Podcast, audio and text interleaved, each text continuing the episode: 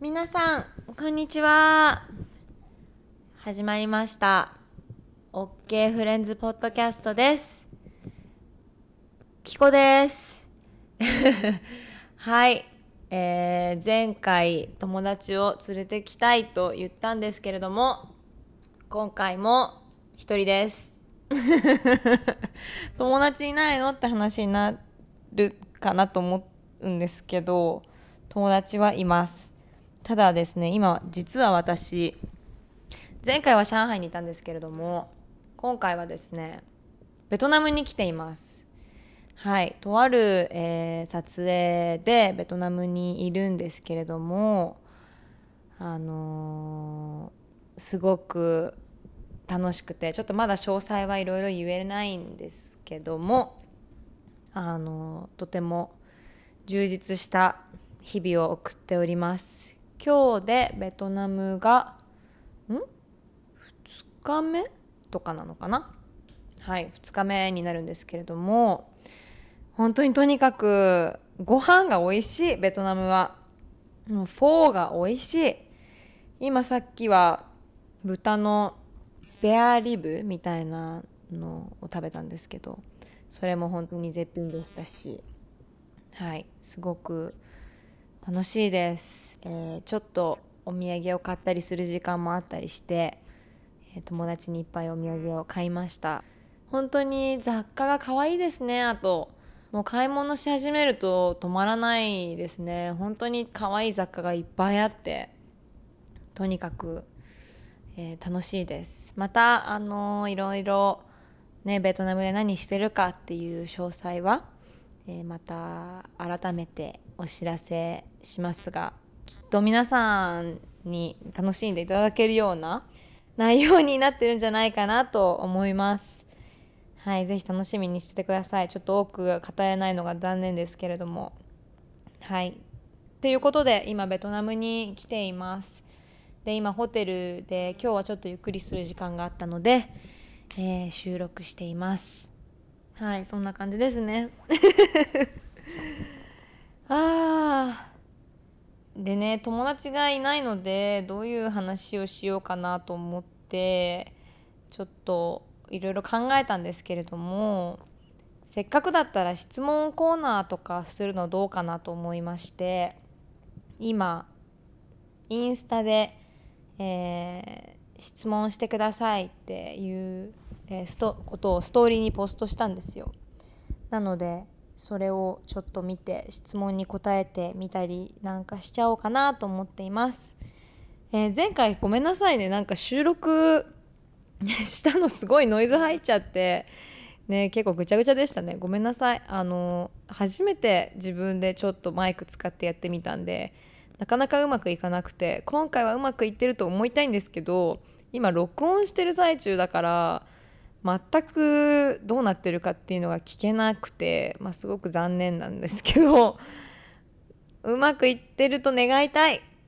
お願いします今回はねちょっとね一応ねちゃんと気使ってやってみたんですけどまあちょっとうまくいってることを願ってもしうまくいってなかったらごめんなさい。はい。じゃあちょっと質問見ていきたいと思いますけど、これ携帯でインスタ開いて収録続くよね？多分ね。ちょっとやってみますね。多分大丈夫だと思うんだけど、うん、大丈夫。じゃあ、行きましょうかね。おー、いっぱいあるね。はい。まず、今目に飛び込んできた質問は、結婚願望はありますか？おいきなり大きい質問。結婚願望はですね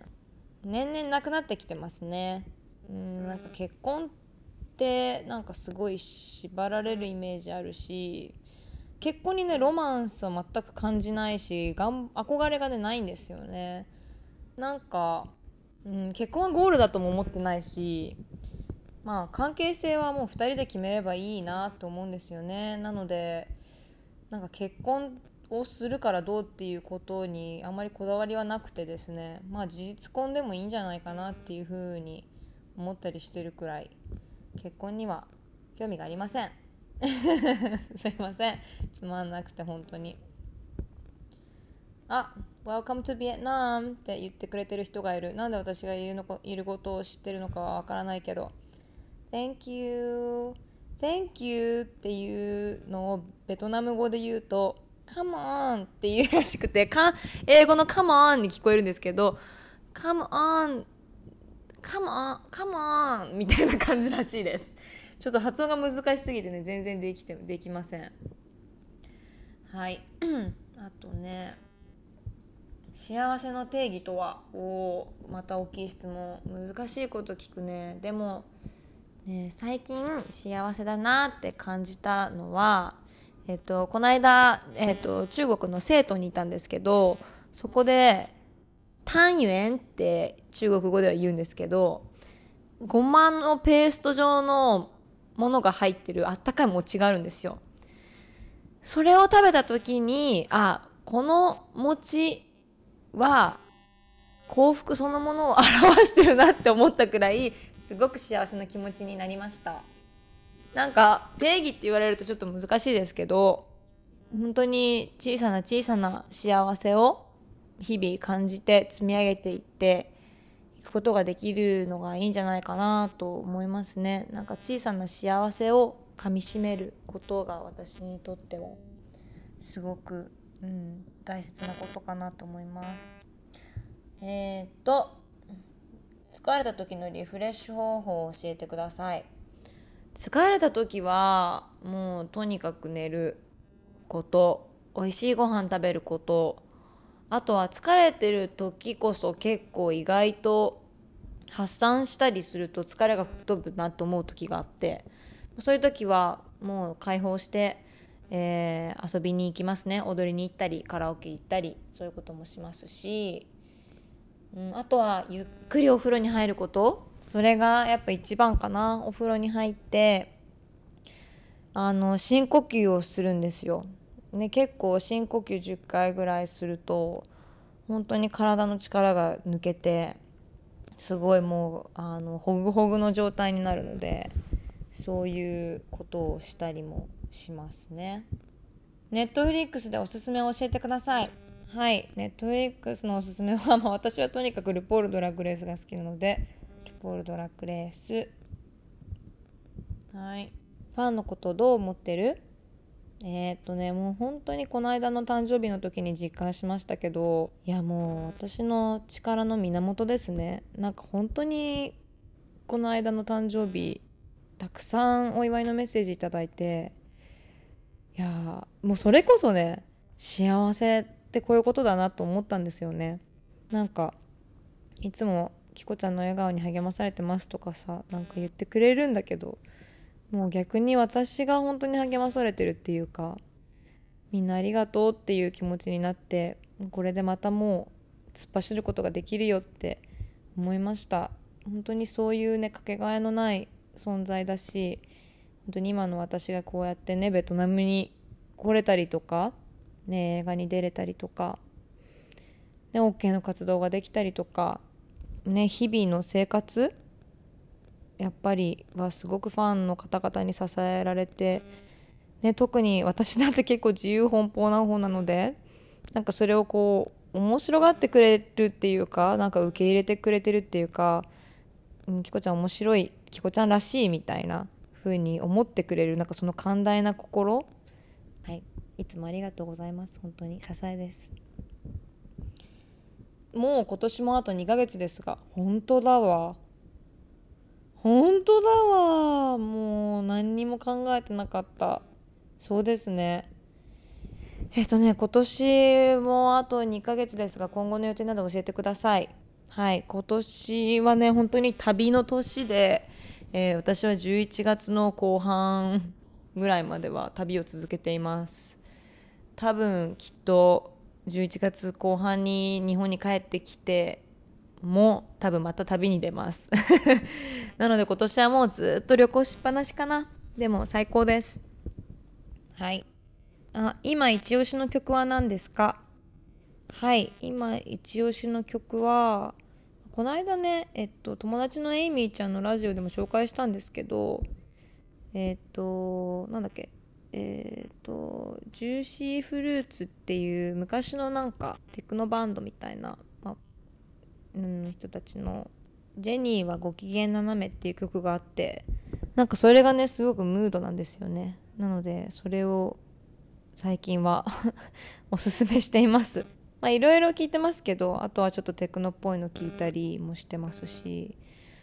ヒップホップっぽいのとかも聞くしまあもういろいろですけど最近すごいムードだなと思ったのはそのジェニーはご機嫌斜めですね。はい。ギャルファッションはまた流行るでしょうか？えー、っとねギャルファッションが流行るかどうかはわからないけれどもなんか私思ってることがあってそのギャルっていうのは私の中で、まあ、すごい、ね、私はギャル大好きっていうことを結構公言してるんですけどあのねなんか、まあ、60年代後半から70年代の、まあ、女性その結構なんだああいうちょっとヒッピーっぽいような女の子のファッションも実はその、まあ、90年代から2000年のギャルのファッションとすごく通ずるものがあってミニスカートとロングブーツなんですよ。厚底ブーツだ。そう。でそれがねすごく不思議なんですよ。だってきっと90年代からその2000年のギャルたちはなんだろう。しまあもちろんまあ安室ちゃんがきっかけになったりいろいろきっかけはあったと思うんですけどそのそれがね60年代のスタイルだっていうその 60s70s のそのヒッピーのスタイルと似ているってことは多分誰も知らないでやってたと思うんですよね。だからその女の子が強くなるとか自分に自信を持つ時っていうのかな。ちょっとうまく言えないんだけどは厚底を履いて足を出すっていうね。なんかそういうねこう現象があるんですよね。それがすごい興味深いなと思っていて。だからなんかやっぱりそのギャルファッションが流行るかどうかっていうのはわからないけれどもなんか女の子がこうみんななんだろう自信を持つ時ってなんか足を出したり肌を出したり厚底を履いたりするんじゃないかっていうふうには思ってます。なので今ねどういうふうになってるかっていうのは分からないけれどもあと髪の毛染めたりねでもなんかうん面白いなと思いますあのファッションってなんかすごいこう心情が出るっていうかねなんかやっぱりあと時代をすごく映し出すというかうんとても興味深いなと思います。ごめんなさい質問に全然答えれてないんですけれども。はい。次。えー、ローラちゃんと雑誌出てほしいですね。雑誌出たいですね。ローラとそうこの間 ツイッターにローラとあの一緒に撮影したい。興味ある媒体さんオファー待ってますって書いたんですけど今んとこオファー来てません。なんで来ないんだろう。本当に謎。絶対面白いことできるのに。でも私実はやりたい企画があってローラと。何でもいいからどんな雑誌でもいいんですけど基本的に自由にやらせてくれるような媒体さんでやりたいなと思ってるのは私がローラをスタイリングしてダイレクションしたいなって。まあ私がまあこう、まあ、強いて、まあ、簡単に言っちゃうとローラを私の着せ替え人形にしたいっていうのはありますね。やっぱねローラはね会うと本当にびっくりするのがマジでスタイルが本当にいい。もう足がマジで長いし体が本当に綺麗。いやもうねすごいなと思いますよ。やっぱ努力もともと持ってるものもあるけど努力が本当にすごいから彼女は。やっぱりねなんかヒーロー感ありますよね。なのでなんかうんそんなね勇敢なローラちゃんを私が着せ替え人形にできる企画があればぜひ、えー、オファーお待ちしております。引き続き面白いと思いますよ。ぜひオファー待ってますよ。こんな感じで。TikTok しないの？TikTok ね。TikTok 私の友達めちゃくちゃハマってて。で見せてもらったら結構面白いですよね。でもなんか私がやるのってどう？わかんない。どうなの？なんかちょっとやっぱいまいち分かってない部分は正直ある。恥ずかしながら。なんかダンス踊ったりなんかみんなであのなんかブームになってるトレンドをやったりするやつでしょ？あれ楽しいなと思うんだけどなんかそれを私がやってるのを見て面白いと思ってくれる人いんのかなとか思っちゃうしなんかねややる？ちょっとわからない。うん。きこちゃんはもう無理諦めたいって思う時どうしてますか？よくあるから参考にしたいです。もう無理諦めたいって時あるよね。でももう頑張るしかないね。頑張る。頑張っちゃう。私は。まあ仕事をしてるとねもう絶対頑張んなきゃいけないっていうか途中で諦められないしやらやるしかないから。ねすごい大変だなって思ってうんやりたくないじゃないけどやれやれないかもとかねなんか思うと気はあるんですがもうそういう時はもう一日始まればいつかは終わるって言い聞かせてる。あの始まれば終わる始まれば終わる始まれば終わるって言い聞かせたりあとは昔自分こういうことできたから今絶対できるって思ったりちょっとマネージャーさんとかに「えーん」っていう甘えの声を出しながらみんなに支えられつつ、うん、もうとにかくねなんか乗り切ってで乗り切った後に思いっきりご褒美あもう今日は何もしないとかあもう今日友達と遊びに行こうとかなんかそういう楽しいことも先にあるって考えたりして、うん、もうなんか耐えて頑張る。まあ内容によりますけどね。でも本当にあのもう無理諦めたいっていうことがもう本当に相当辛い。もうそれは自分のなんか精神面に影響してくるとか、ね、体に影響してきたりとかうんネガティブなねなんかことになっちゃうのであれば諦めてもいいと思いますよ。手放してもいいと思うしうんやっぱり、まあ、頑張ってみて無理だったらもう無理で全然いいと思う。なんかスパルタにねしなくていいと思うしうん。もうなこれは内容によりますけどうんやっぱり、うん、あんまり自分に厳しすぎなくてもいいと思いますよ。次は今日の夜ご飯は？今日の夜ご飯はベトナムで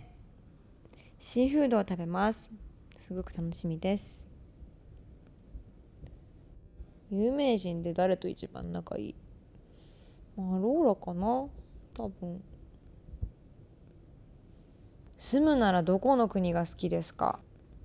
うんいい質問ですね。私住むならあ難しいな。いろいろあるけど。とねこの間メルボルンに行ってメルボルン住めるなって思ったんですよね、面白かったです。すごく。友達も住んでて友達もすごいいいって言ってました。何がいいって人がすごく優しい。なんかこうなんかこれ言うとなんか いやいやって思うかもしれないんですけど本当にニューヨークとか行くと別に比べてるわけじゃないんですけどもちろんねそれ人によるけどやっぱなんかちょっとやっぱタフにならないと生きていけない感じあるんですよ。強く主張しなきゃいけないみたいな。なんか傷つくこととか結構普通にあるみたいな。なんか嫌なことを言われたりこうすごく自分で主張しなきゃいけないつかみに行くみたいなね自分で欲しいものはつかみに行くみたいなやっぱり感じがするんですよアメリカとかニューヨークは。でもうメルボルンはあの、まあ、タスマニアも行ったんですけどなんだろうなみんななんかこうとても気遣ってくれるというか結構や優しいなって思うね瞬間が結構多くてなんかそれはすごいねびっくりしましたね。あみんな優しいと思って。なんかあんまりそうやって感じるとこって結構ないなと思うんですけど。うん。それはすごい思いましたね。あとはデンマークかな。デンマークがすごく素敵な場所でちょっと物価は高いっぽいんですけどなんか自然が結構すぐそばにあるっていうかなんかすごいねなんだろう。とても住みやすくて面白くてデンマーク住みたいなと思った。はい。すいません。本当に適当な感じにちょっと。ちょっとね難しいね。予想が膨らみすぎちゃいますね。はい。恋愛の依存ってどうしたら治りますか？恋愛の依存ね。まあ依存っていうものは難しいよね。まあでもなんか好きな人だからしょうがないよね。考えちゃうしね。でもやっぱりなんかまあ相手によるとも思うし関係性にもよるけどもし向こうがそれでね可愛いと思ってくれてるんだったらいいけどそれがその依存度合いが相手に負担になっちゃうのであればそれは結果的にうまくいかなくなっちゃうから結果的に自分がすごく辛い思いしちゃうしお互い辛くなっちゃうからやっぱり好きだからこそ相手が望むようなうん距離感をとってあげるっていうのも一個あるんじゃないかなとは思うんですけどね。もちろんそれは全部相手に合わせるとかっていうわけじゃなくてそこを適当に話し合えることがやっぱベストかなと思うけどなんかあとはやっぱりねずっと一緒にいたいとかずっと好き好き好き好きって言うのもね可愛いけどなんか自分は自分で例えば趣味を持ったり友達と遊ぶ時間旅行行く時間とかね家族と過ごす時間とかお勉強したりとかなんかお出かけしたりとかすることによって彼と会った時になんかいろんなお話ができたりとかあとはやっぱり彼がなんかあの会いたいって思ってくれるような距離感もすごく作ることって大事かなと思うんですよね。なんだろう。やっぱり人間ってその絶対になんだろうね。最初の頃は楽しい楽しいって言ってお互い夢中になってもやっぱ飽きではないか飽きって言ったらなんか寂しいんだけどなんかやっぱそういうのってあると思うんですよね。だからなんかうんこう自分は自分で好きなことをやったり、うん、なんか、まあ、別に彼が好きなこと彼に彼のためになるようなことでもいいんだけどわかんない。例えば料理勉強するとかね、まあ、結果自分のためにもなるしね。なんかそういうことやったりして自分自身も成長していくことが結局お互いにとっていい風になるのかなと思うのでなんか依存の仕方を変えるっていうかもうちょっと寛容に寛大になることが結果お互いにとって良くなるしもっとなんか好きっていう気持ちよりも愛みたいななんかうんなんだろう。そういうもっともっとつながりの強いあのパートナーになれるんじゃないかなと私は思っていますがで もちょっと分かんない。私もちょっと分かんない。申し訳ない。私ちょっと恋愛のこと分かんないんでこんな偉そうに言えないんですけど私はそう思ってますがこれが正しいかどうかは分かりません。正直言うと。すいません。なんて恋愛って難しいんだもん。本当に答えないじゃん。だって。仲のいい友達からその男は絶対やめなと言われます。信じてやめた方がいいのでしょうか？いやもうこれはね自分の判断でいいと思うよ。だってなんだろう。もちろんねその友達から見えてる部分っていうのはあると思うんだけどなんだろう。なんかそれは例えばダメって分かっててもなんかなんだろう。ダメって分かっててもじゃないな。なんかなんだろう。2人にしか分からないことって多分あるし自分が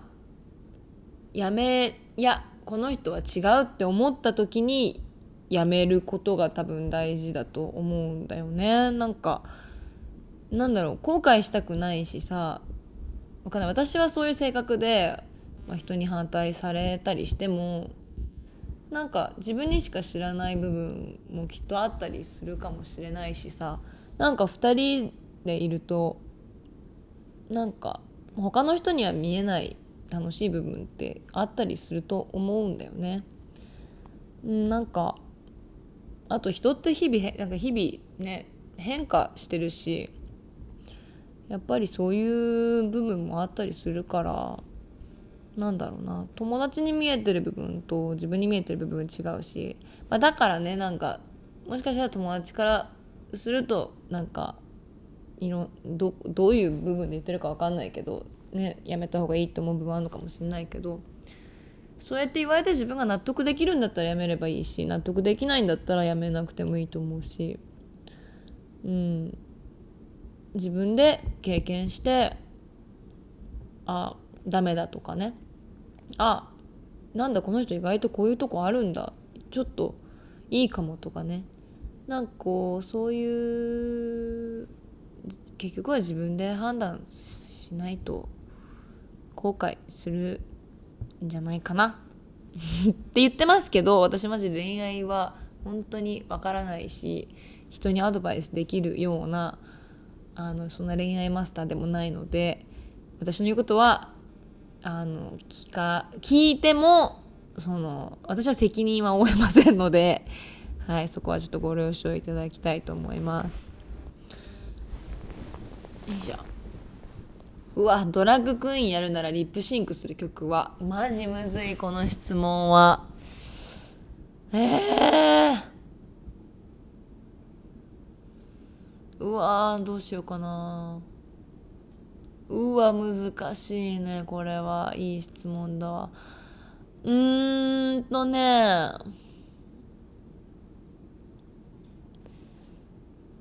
ドナ様かな？ドナ様 She works hard for the money とかもいいけどね。あとは普通に I will survive とかもいいけどね。あとなんだろうな。やっぱディスコっぽいのがいいかな。なんかリアーナとかねもういいけどまあちょっとできる自信がないなっていうのはあるね。ディスコかな。ディスコかな多分。うん。いやちょっと難しいこの質問はちょっとね時間がかかる質問ですね。ひこちゃんは生まれ育った場所から遠いところまで来たなって感傷深くなることありますか？ありますね。よく思います。なんかなんだろう。なんかラッキーだなと思いますね。本当になんかこうやって。自分のやりたいことをやってもちろんねやりたいいろんなことあるけれどあの本当に幸せだなと思いますねすごく。やっぱり「セブンティーン」っていう雑誌のモデルやってた時とか本当に一度も表紙は単独で飾ったこともないですしビビモデルであの、ね、ビビのモデルやってた時も一度も単独で表紙飾ったこともなかったしなんだろうメインのモデルをやったことね勤めたことっていうのはなくてだからモデル時代まあ今もねやってるけどモデル時代専属モデルとかやってた時代はやっぱりずっと結構なんだろううん脇役って言ったらそう言葉が正しいか分かんないけどあんまりそのメインに立つっていうことは割となかったからなんだろう。今それで自分はなんかねやっと表紙とかいっぱい飾らせてもらえるようになんかなったりしてなんか何が起きるか分からないなって思ったし本当になんかなんでも好きなことなんですよね。やっぱりモデルの仕事って好きなことだだからやっぱりファッションもそうだけどビューティーもそうだけどなんか違うねそのモデルの仕事ってちょっと違う人格になれるというかなんかその非現実的な存在にもなれるしもちろん現実的な存在にもなれるけどいろんな女性像いろんな人物像を、ね、演じることができるのでなんかそれがすごい好きその感覚がすごく好きなのでそれをすごくやり続けてよかったなと思いますね。なのでなんか好きなことやり続けるってすごく大事だなと思ったしまあ一時はモデルとかもできなくなっちゃうんじゃないかなみたいな若い時ですけど思った時もあったのででもやり続けてよかったなと思います。うんすごくあの神戸に住んでた自分は、うん、今ねこうやってベトナムに来て自分の好きな仕事ができるようになってるとは本当に想像もしてなかったのでとても、うん、ありがたいですね。やっぱり好きなことをやり続けてよかったと思います。はい。今注目してる社会問題ときこちゃんがもう解決策は何ですか？うんすごい。シリアスな質問。まあいろんなことがありますよね。いろんなことあるし私も本当に日々勉強の日々ですけれどもやっぱりでも一番今自分がうんすごく意識しているのはやっぱりペットボトルかな。やっぱりペットボトルを減らしたいですよね。なんかそれはすごくやっぱりもう感じますもんね。やっぱり温暖化とかも含めて。すごく体感しちゃってるからやっぱりそういう意味での恐怖感っていうのはちょっと、うん、リアルになってきてる。なので今回私いろいろ旅してて今ベトナムにいるんですけどマイボトルを持ってます。でマイボトルに、えー、水を入れて、えー、飲んでるんですけどでもね結構ね中国ってあのあるんですよ。あのなんだろう。浄水器っていうのかな？がね空港とかにあったりしてなぜかっていうとお茶を飲む文化なんですよね。だからみんななんかマイボトル持っててみんなお茶っ葉持っててそれであのお茶をねずっと飲んでるんですよ。だからそのねお茶ってかお湯用の浄水器がいろんなところにあって。だからあすごいなと思って。やっぱりアメリカとか、まあ、特に LA とかはねやっぱ水とか結構簡単にもらえたりするんですけど中国はそういう目的？そのエコエコの目的ではないかもしれないけどカルチャー的にいっぱいあってあすごいなと思って。でもねやっぱり本当にどこもかしこもペットボトルだらけで、うん、ちゃんと、ね、リサイクルできたらいいけど、うん、本当に一人でも多くの人がやっぱりゴミとかもねプラスチックとかやっぱりそういうのをねこうどんどん意識して減らしていけるようにあのしていったいくべきだと思うしやっぱりすごく深刻になってきているかしこれはすごく簡単に自分でね取り入れることができるようなことだと思うのでやっぱり減らしていきたいなと思いますね。はい、ある子に対して周りに比べられるせいで常にジェラシーを感じてしまいます。どうすればいいですか？あまああるよね。そういうのはね。まあ周りに比べられるんだ。それきついね。うん嫌だね。自分が比べてるわけじゃなくて周りに比べられるのはちょっと嫌だね。まあやめてって言ってもいいかもしれないですけどね。もうなんかすごいストレスに感じるからやめてって言ったらいいと思いますけどねすごい苦しかったら。でもねやっぱりジェラシーっていうのはねあと比べる人と比べるっていうのはすごい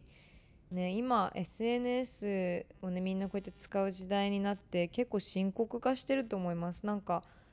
インスタグラムとかもなんかいろいろ記事とか読んでたんですけどいっぱいいろんな人のそのねポストが出てくるじゃないですか。でみんなやっぱり自分がすごい楽しい時とか綺麗な状態とかねそれはフィルター使っても使ったりもしてるけどそういうこういい瞬間をあげるからやっぱりでそれを見て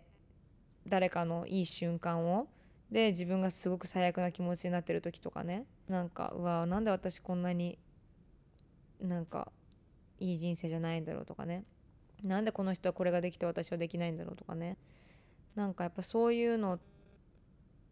がねやっぱりこう人とね比べちゃうような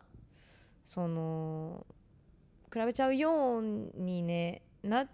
なってるっていうかね。なんかうん。まあそもうそれでもなんかやっぱり人間のそのもうなんか本能じゃないけどやっぱそういうことになっちゃうよね。だからうん難しいけどみんなねそのいい時ばっかりじゃないしなんかあとはそうやってジェラシーを感じてる自分っていうのも素直に受け入れてうんなんか受け入れちゃう？受け入れちゃう？かね？ちょっとうまく言えないな。分かんないけど。うん。ストレスだったらストレスだから、ま、やめてって周りに言うのが一番じゃないですかね。あと他人と比べてそれがポジティブな方に働けばいいと思うけどネガティブな方に行っちゃうのであればもう自主的に見ないとかね。でそれですごく自分に自信がなくなっちゃうんだったら見ないかそれともいやいや私もっとできるって言ってあのこうわかんないけどなんかおしゃれしたりとかね。なんかこうもっと自分にプラスになるようなねなんか趣味を見つけたりとかするとか強くなるかかな。ごめんなさい。ちょっとうまくまとめれませんでした。はあだいぶ質問読んだわ。ひこちゃんに会える機会がもっともっと欲しいです。次はいつですか？はい次はいつ？かはちょっとね皆さんに会えるファンミーティングみたいなそういうのはちょっとまだ企画はできてないんですけれども近日中にそう OK のねこの間台風で延期になっちゃったハロウィンパーティーを10月の28日月曜日なんですけどにまたウームで、えー、やることになりましたそしてスペシャルゲストのバイオレット・チャチキさんは来ます来ます皆さん来ますイエーイこれを最初に言えよって感じだよね。そう、来ます。頑張りました。はい。で、あの、雪松さんっていう私がすごく楽しみにしてた DJ の方は、ちょっと、あの、他の、えー、パーティーのお仕事で、ちょっと来られないみたいなんですけれども、水原由香、えー、岡本零士、あとはフランキー S、えー、アヤグルーミー、え、ー、と、野尻文吾、あとは、マージーと、ポイポイと、えー、韓国ソウルからヘジン、えー、今回アートワークも手掛けてくれてるヘジンも、えー、参加します。DJ として。そして、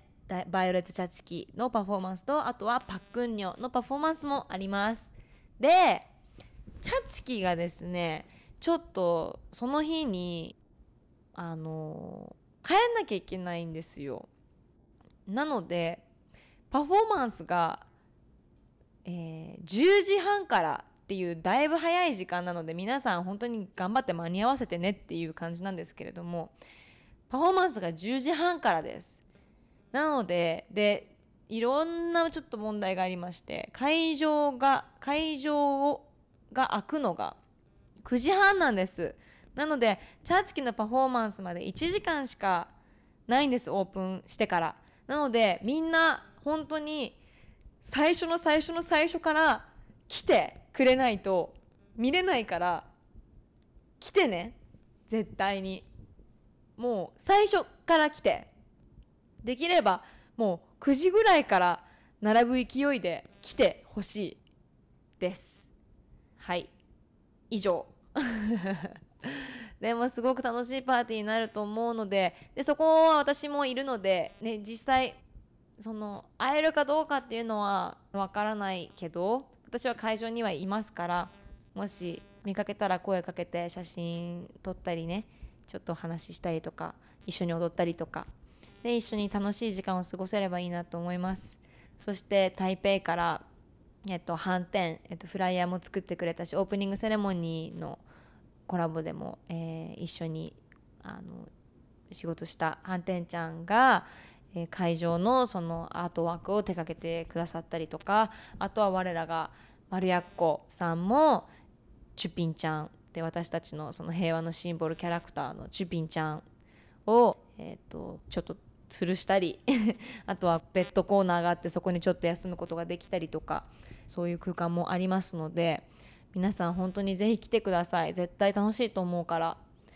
えっとね今回しかもちょっと早く終わっちゃうんですよ。なので9時半からね夜中の3時までなんですよ。なのですごいギュッとした時間ですけど本当にうんすごく濃厚な楽しい時間になってると思うのでぜひ皆さん足を運んでほしいです。はい。ではですねそんな感じで今日のポッドキャスト終わりたいと思います。ではまた次回。じゃあね